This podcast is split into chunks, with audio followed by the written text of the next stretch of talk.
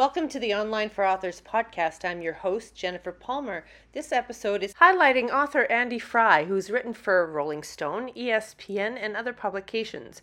Currently, he writes about sports business for Forbes. Over his career, Andy has interviewed hundreds of athletes, rock stars, and TV celebrities. Some recording artists he's interviewed include Smashing Pumpkins, Oasis, Morrissey, Jimmy Eat World, Rage Against the Machine, and Alice in Chains. I'm looking forward to learning about his book, 90 Days in the 90s, a rock and roll time travel story. Welcome, Andy. Hello. Nice to meet you. We met via PodMatch. Yeah. How did you learn about PodMatch?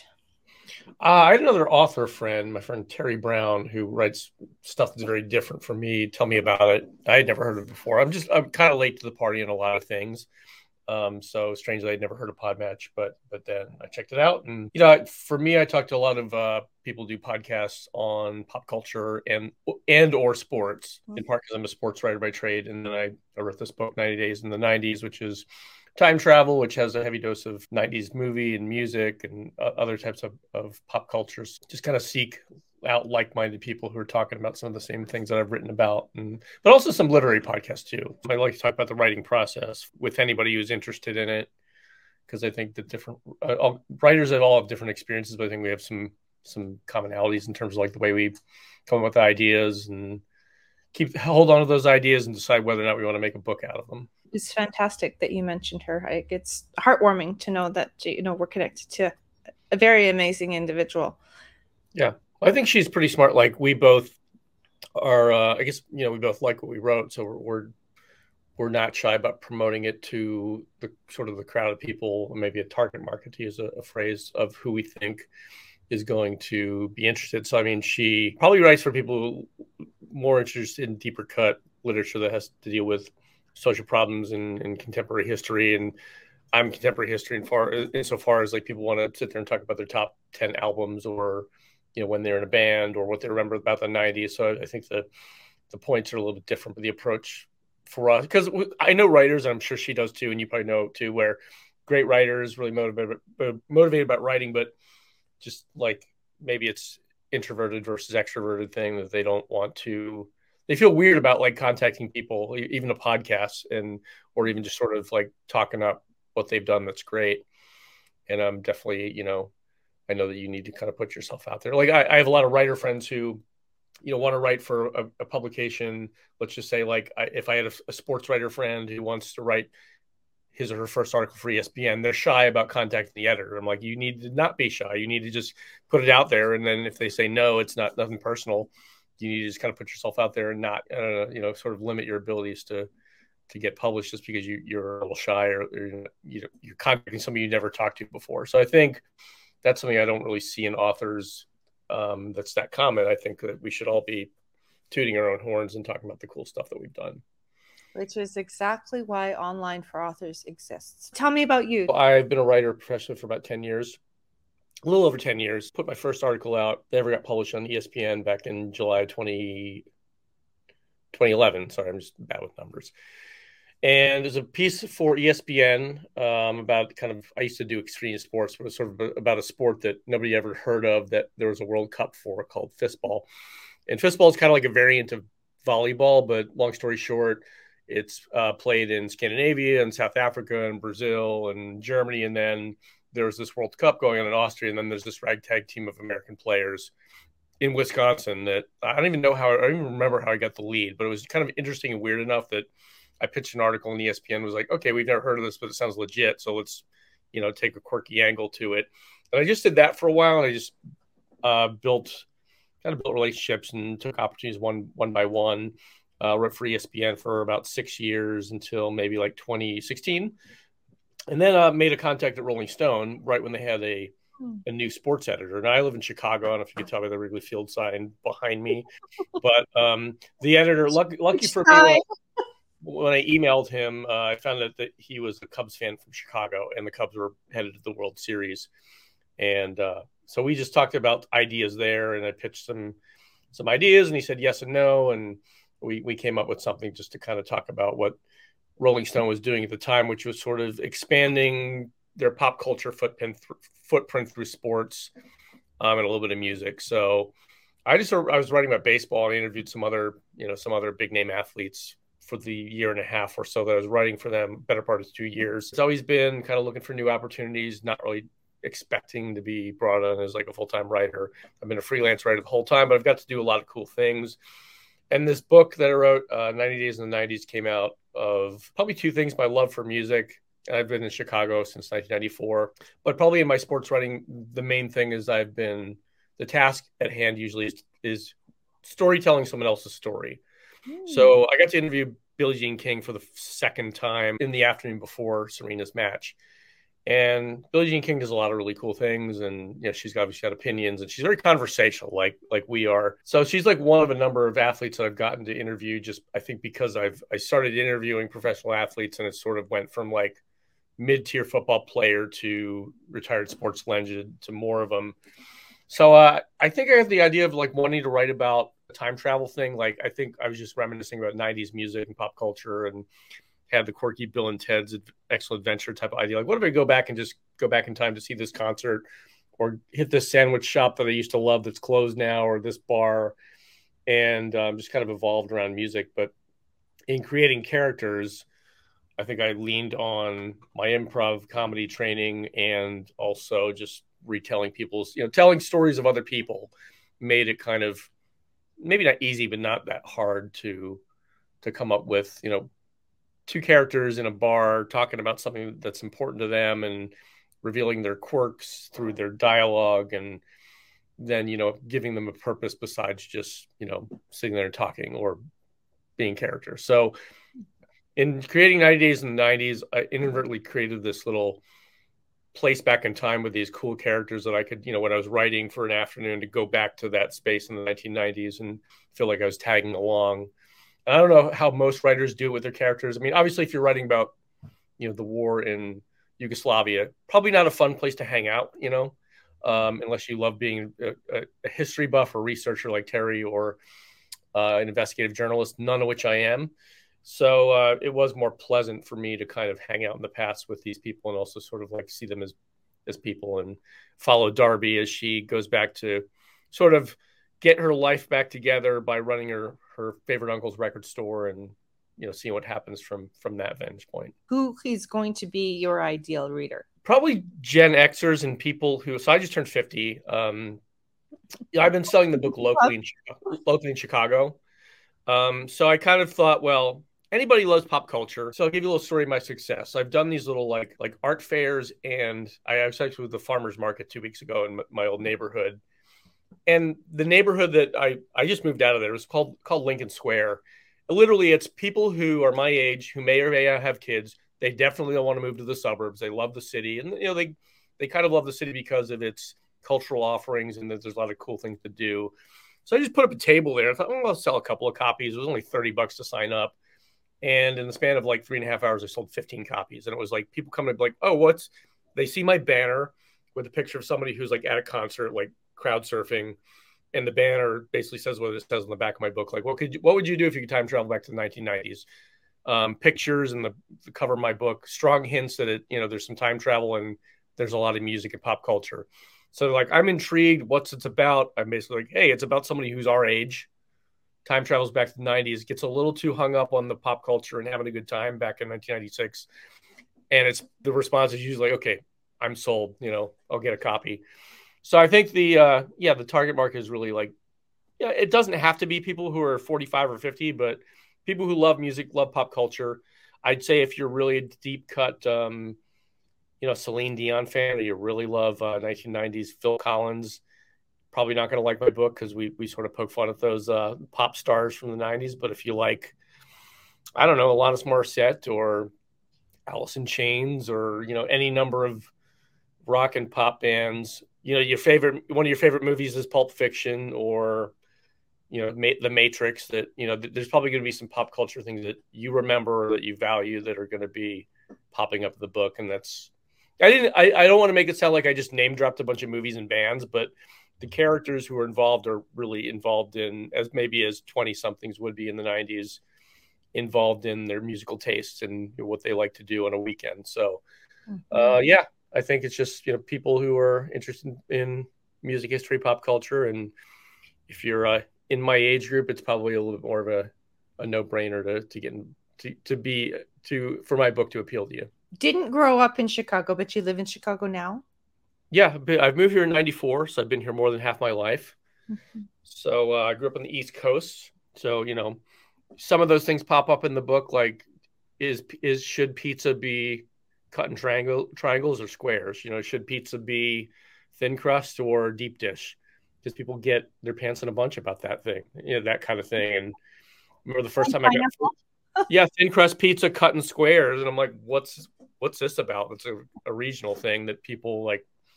You know, I've had people from Philly and New Jersey be like, I think that's BS if they cut a pizza like this. Like, what's going on here? Even though it kind of tastes the same, I think it's hard to screw up pizza, but we get passionate about those things. And people actually will, like, get in an argument with you, you know, fun argument about whether or not you should put, like, you would never put ketchup on your hot dog in Chicago. But, you know, I grew up putting ketchup on my hot dog because I'm from the East Coast. And my dad's, you know, Midwestern English guy from Ohio, and they put ketchup on everything, including scrambled eggs and probably, you know, mashed potatoes too. So I'm fascinated with those little regional differences. Now, where are you from, by the way? Where do you live right now? I'm from Canada. I'm in Calgary, Alberta, Canada. I thought you said, so the little I know about Calgary is that there is a rodeo circuit up there, right? Yeah. Every July, first week of July. Much so that the sports team is named the Calgary Stampede. And I know that I think Doug Flutie played there. Stampeders aren't actually named after the Calgary Stampede. Oh, they're not? Okay. And they're, the football team, and our hockey team is called the Calgary Flames. Yeah. Yeah. Yeah, so there's regional things that pop up. I'm not sure what you're proud of if you're from Delaware. You know, there's probably something. From being from Philly, we kind of make fun of Delaware because that's where all, like, the furniture museums are and stuff, but...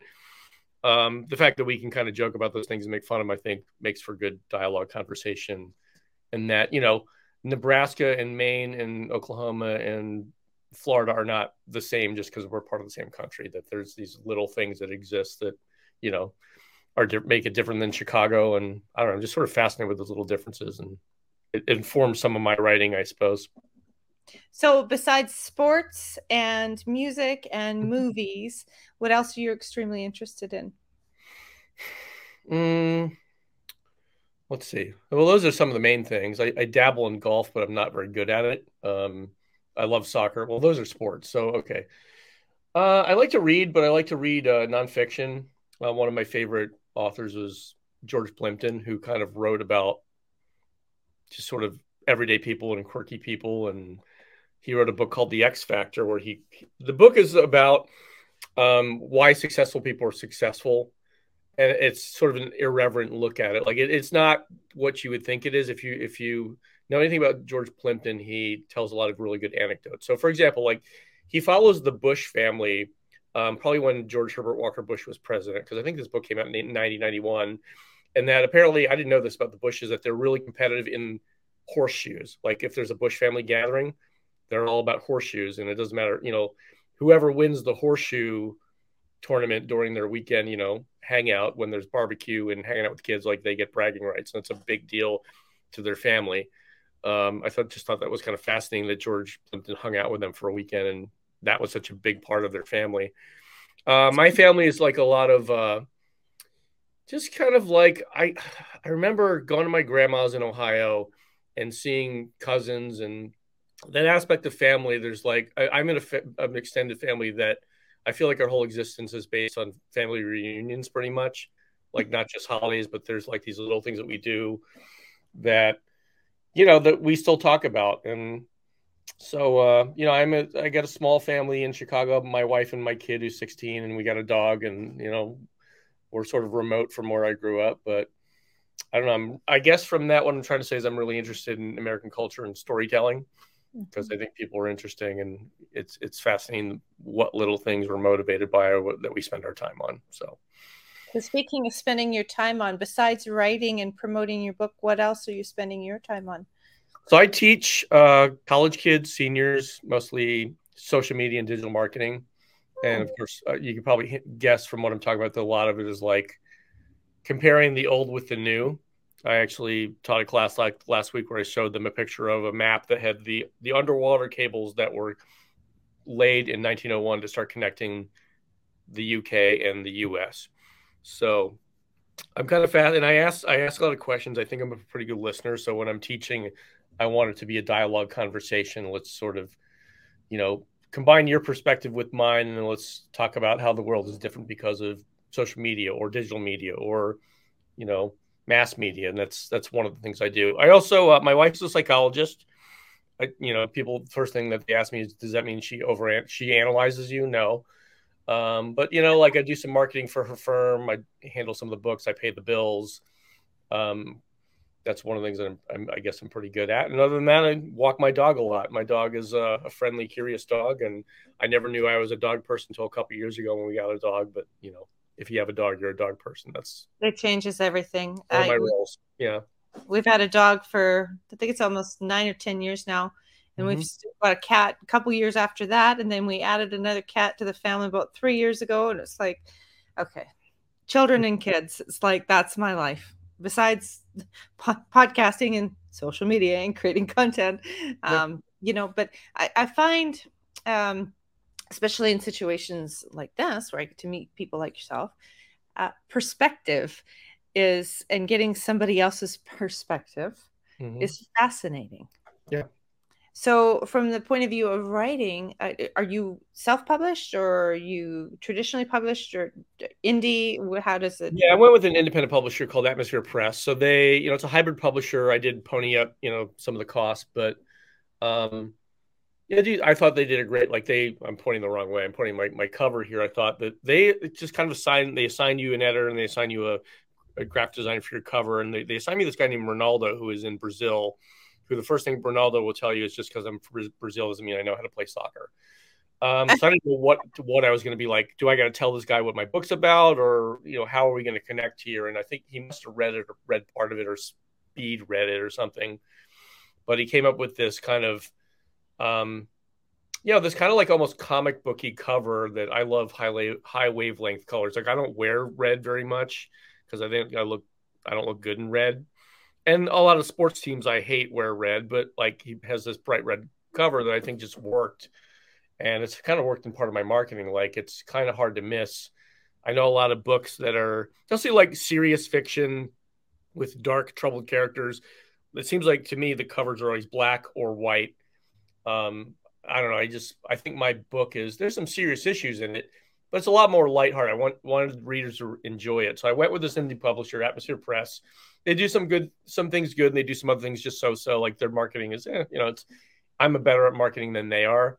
But I also think that when you go with an indie or a hybrid publisher, like it's on you to sort of make the connections and tell your story as an author. I know that Terry Brown is, you know, in a remote part of North Carolina, and she's does a lot of online stuff, a lot of podcasts, and so she's got to kind of speak to her crowd and sort of talk to the right people who you know, she's got a very different format than I do.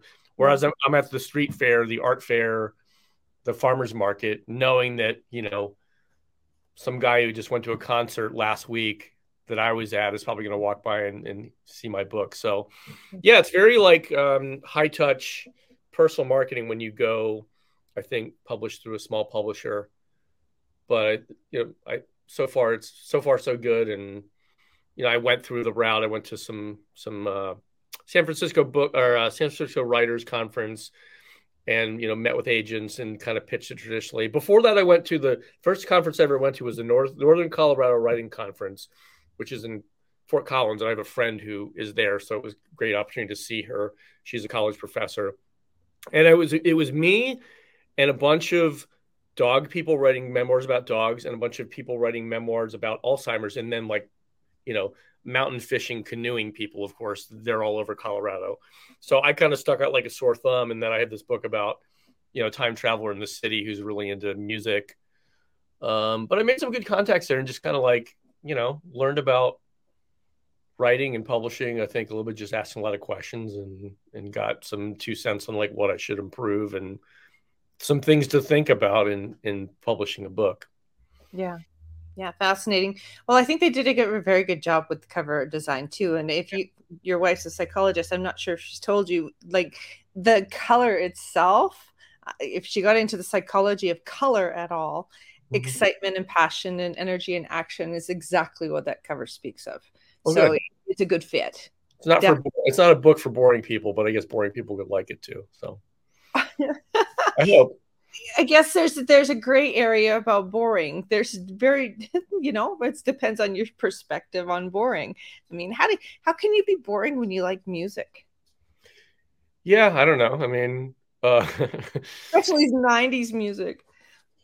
Yeah, but I've got friends who are like really into the smart people 90s music, like Radiohead and Built to Spill. And like, so what I'm talking about is if you don't know those bands, I went to a Built to Spill show. Actually, the first week I was dating my wife, I'm with my best friend. He's like, we're going to go to see this show. And I'm literally standing around next to guys with beards who don't have girlfriends, you could tell. So fast forward in 2013, one of my good friends who's deep cut in music is like, let's go see Built to Spill. I'm like, I don't really like the band, but I'll go with you. I met him there, and literally I was like, okay, I'm surrounded by the same people, but their hair's a little grayer. They got a little less hair, and it's still the smart guys with beards and no girlfriends. And then a month ago, my son is going with his friend. He's like, my friend Domi and his dad are going to see Built to Spill. Can you give me like money for tickets? I'm like, yeah, I don't want to go with you, but have fun. And I think I asked him, like, well, are you surrounded by a bunch of, like tech nerds? And actually, he said, no, I think there are actually some women there, but. As a music fan, you make fun of bands. I can kind of like, if I'm going to see Rush, I'm going to be surrounded by a bunch of men, and they're mostly going to be really good at math. That's just the way it is, I don't know.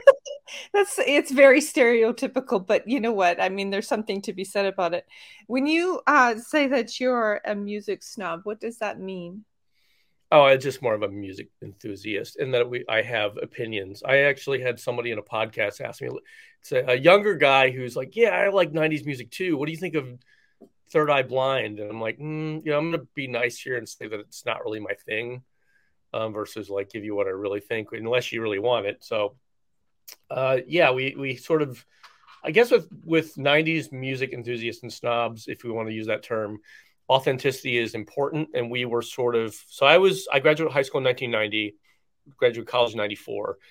To me, it was a big deal that commercial radio went from, like Amy Grant and Debbie Gibson and, like Richard Marx one day to The Cure and Alice in Chains and Pearl Jam and like these, kind of singer-songwriters that were highly polished, probably by the record companies, to, bands that played their instruments and wrote their songs, and their songs weren't about happy, perky stuff, or it wasn't baby, baby, baby.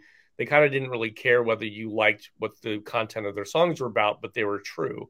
So I think that people who are amenable to that's probably what a music snob is, or music enthusiasts from the 90s, like we're really into, the artist aspect versus the marketing and the record company's point of view. Yeah, and whether or not it's nice.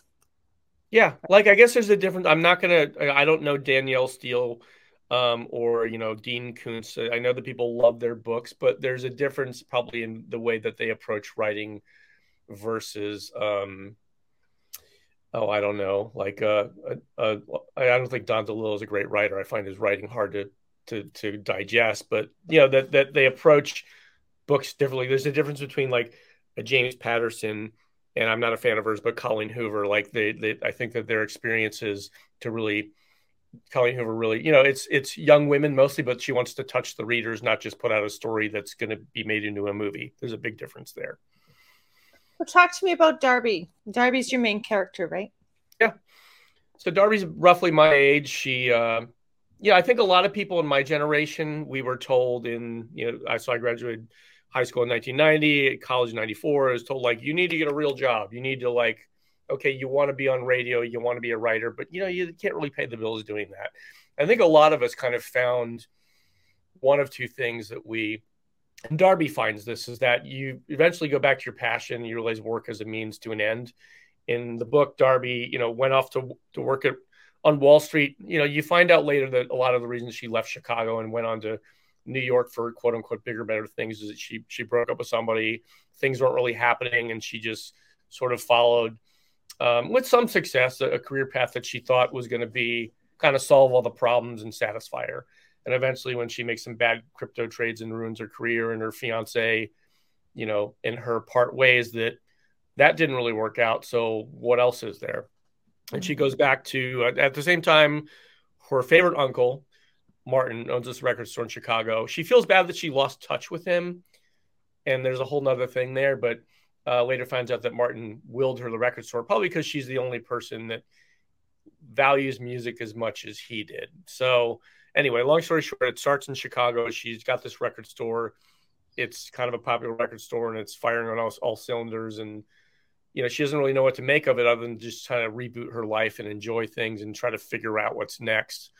So there's a lot of that with my generation, in that either we come back to what we really want to do, whether it's I'm only going to work 40 hours and I like my tech job, but I'm not going to let it consume me, or I'm a lawyer, but I want to do this because I want to, you know, I want to spend time with my kids. I want to enjoy life.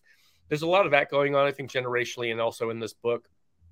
So Darby's a person who's probably trying to figure, you know, look for, to quote the, there's a song in the early 90s, actually it came out in 89 by the Indigo Girls called Closer to Fine. Mm-hmm. I think they won a Grammy for that album. That is very much like, I'm not a huge Indigo Girls fan, but it's very like the song that speaks to my generation. People always looking for, they say we're always looking for something, Gen X. And there's a lot of that in this book. And Darby just kind of, you know, decamps from her current situation, starts with this record store. And lo and behold, once she gets reacquainted with Chicago and her love of music again, that, you know, she hears some urban legends and some old things about Chicago, and one of them is this time travel train called the Gray Line, which is part of the, you know, maybe part of the Chicago Transit Authority. It may exist, it may not, but the old legend is it takes you back in time if you find it. And lo and behold, there's a Gray Line stop under her record store, and she plays with the idea of time traveling back to the 90s to sort of continually reboot her life, fix some things, and, you know, eventually decides to go back to the day she left Chicago, and to deal with some things and to kind of make some amends and, you know, maybe make up with some people. But, you know, I guess true to our nature, gets caught up in the fun of it and having a little bit too much fun back in the past and not really dealing with her stuff until she's confronted with the situation where she actually has to make some decisions and, you know, deal with some things. So. Yeah, she's a little bit of a wanderer. She's very smart and has a healthy cynicism about life and existence, but is also kind of looking for answers and hoping to find her way, and as I think a lot of us are. Okay, fantastic. Thank you for sharing that with me. I understand that it was released here in June. Yeah, came out in June. A couple of my friends bought the first copy and been promoting it just sort of word of mouth and locally ever since. I gotta like that. Go to 90daysinthe90s.com and buy the book directly from you. International orders, go to Kindle or Amazon to purchase. Yeah, I had a friend in New Zealand who bought my book, went on the website, and then when I went to the post office, they said, yeah, that's gonna be about $70 to ship that to her. So I said, let me get your refund. Unfortunately, you got to do it through Amazon, because, you know, the way that Amazon works is that they have a little, I guess, a further reach than us independent authors do. But if you're in the United States, I'll sign you a copy and send you some swag too. And I have these, let's see, I don't know if I have one handy. I've got these bookmarks that look like a concert ticket, actually. Nice. I think cool bookmarks are like pens, like they're just something that I like to have. And I've got some stickers and some other things. I don't have any more t-shirts, unfortunately, but, you know, anything I can fit in an envelope, I can send along. Got anything that you could put on a trade show table? That's fantastic. Yeah. Very small trade show table. Yeah. All right.